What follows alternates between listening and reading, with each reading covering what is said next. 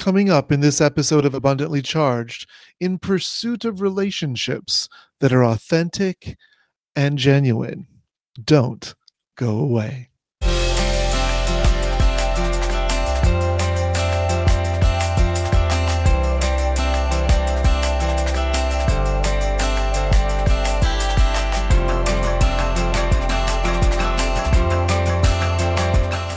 Welcome to the premiere season of Abundantly Charged. We're your hosts, Dr. Grant Chandler, CEO of Students Matter, and Jill Lewis, CEO of Brilliance and Beyond. In this season, we'll mix interviews and great conversations with in depth thinking around key social and emotional skills we need as educators to keep us fully prepared to successfully navigate the demands of teaching and leading in the 21st century classrooms. The demands of the educational system have never been stronger. While we all know we need transformative change to revolutionize this troubled system, ensuring our own high powered social and emotional skills will help each of us navigate these changes while developing these critical skills in our students too.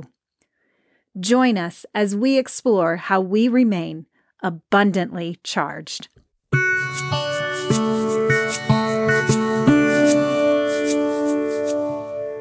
Hello and welcome to the eighth episode of Abundantly Charged. I'm Dr. Grant Chandler. And I'm Jill Lewis. And together, Grant and I are very excited to welcome you to this episode of Abundantly Charged on the topic of relationship skills.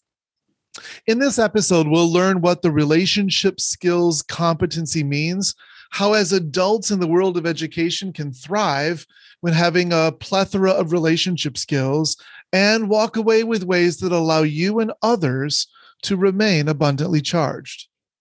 When people have an effective way to engage in interacting with others, it is because their relationship skills have been honed and developed. They've had opportunities to be able to practice those and get feedback immediately.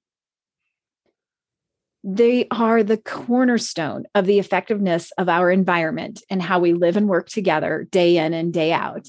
And positive relationships can mitigate stress, illness, and even create longevity. So, what are those relationship skills, Jill? According to CASEL, the Collaborative for Academic, Social, and Emotional Learning, quote, relationship skills are the abilities to establish and maintain healthy and supportive relationships and to effectively navigate settings with diverse individuals and groups, unquote we have to intentionally develop our relationship skills and how to build relationships and keep the relationship alive even after disagreements. In some ways, the pandemic has made it more difficult in doing so. Yet, there isn't a better time in the world's history to be in a pandemic. I say this because the advances in technology, in medicine, in brain research have vastly improved over the past 100 years since the last pandemic gripped the world. You know, before we can build positive relationship skills, we must be able to identify and recognize what positive relationships are. Dr. Henry Cloud has worked and completed extensive research on understanding the effects of relationships on people in every facet of their lives. He breaks down relationships into four corners of connection no connection, bad connection, pseudo connection, and real connection. Let's fully charge into understanding what these types of connections are. Now, the no connection zone, which is corner one, is disconnection. It is the no connection zone. Zero, zip, nada, absolutely none. Now, this type of relationship is one of disconnection and withdrawal. Corner one is where the person feels unheard and misunderstood and even isolated. They are unable to support others, themselves, and often are even unaware of other people. People in the no connection zone may show lower energy levels, concentration, and motivation. They show a lack of trust and hope and purpose. Their performance includes disorganization, feeling trapped, and their focus is diminished. Moving on to corner two, this is a bad connection.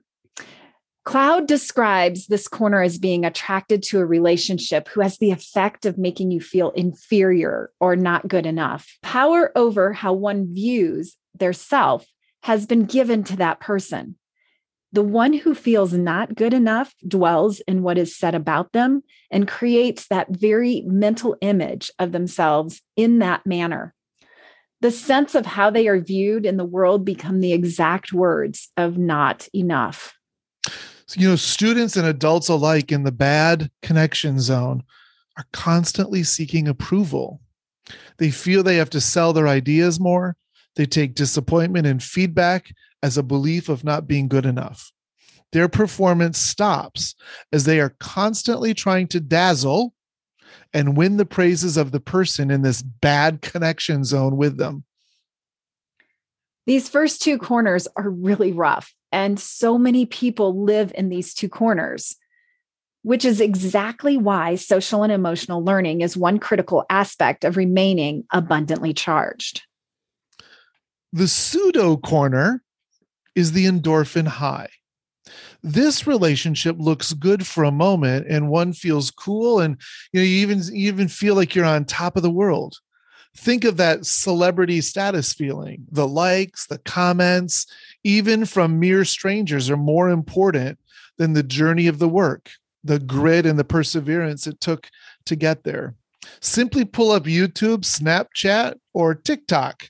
How many likes can I get? How many people are responding that I really have a connection with?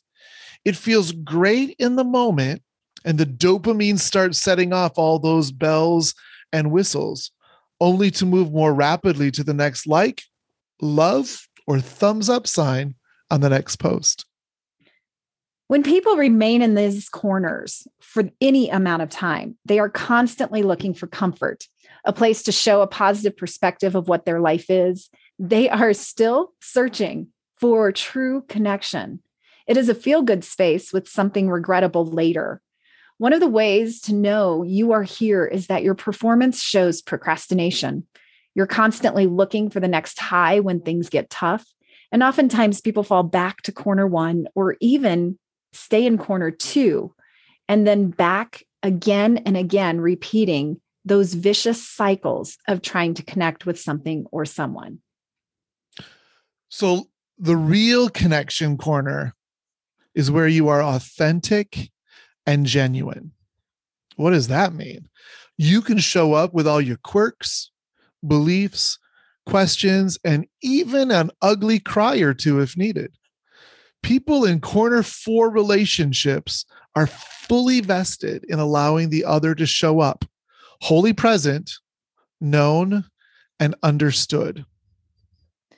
As a human species, we are hardwired to connect on deep levels. Cooperation and collaboration is what has moved us forward from the Industrial Revolution to the technological revolution, and so on and so forth. Strong relationships build life altering solutions.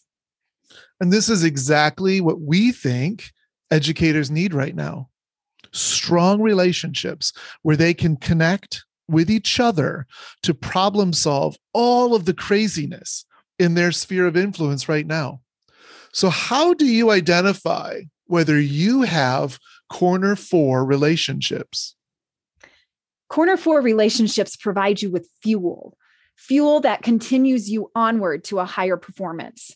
There is freedom that allows for autonomy, choice, and power, and responsibility and empowerment for choosing the type of freedoms you have. Another reason corner four relationships are so important is when we fail. That corner four relationship helps you accept failure, learn from it, and then grow.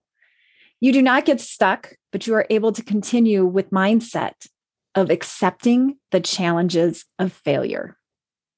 You know, Jill, recently you shared with me as part of a coaching program with Robin Pugh, you were asked to reach out to three people a colleague, a friend and a family member to ask them about their perspective on your strengths. Your oldest son, who is now grown, said this to you, encapsulating every part of why we need corner four relationships. Quote, in everything you do, you're confident. You're not afraid to go get it. You aren't afraid to fall on your face or fail because that's how you learn, get better, make improvements to ultimately reach your goal. You continue to think differently and you are brave enough to do so. Uh, unquote. Tell us a little more of why that really resonated with you. Well, Grant, first of all, um, you know, just to hear that, it's it's pretty touching. When your grown children are able to reflect and articulate something like this back to you, it makes me proud to know the message was observed and learned. What stuck out to me was how often he must have seen me fail, and then the realization of not staying in that failure.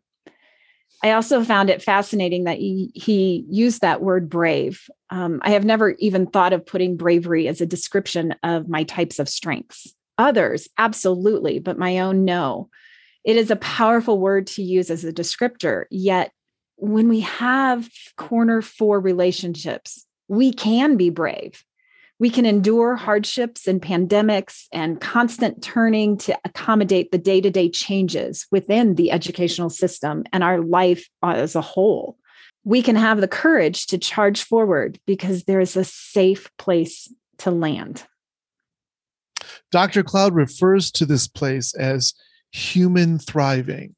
There is no toxicity or energy loss. You have a mutual connection where you positively influence each other. Your gifts and talents are utilized and celebrated here for yours and others' growth. Here's a challenge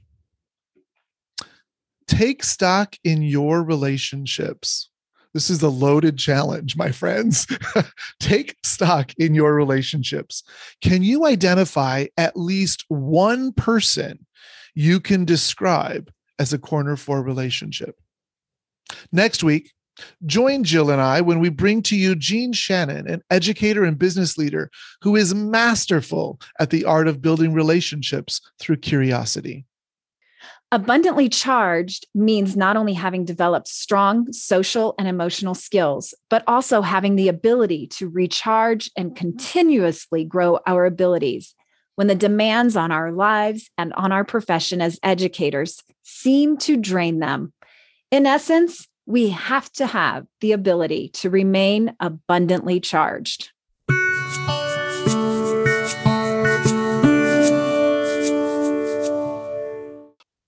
Thank you for joining us for this episode of Abundantly Charged. New episodes drop every Tuesday afternoon beginning January 18th and running through March 22nd. We'll take a break and then return with season two in mid April.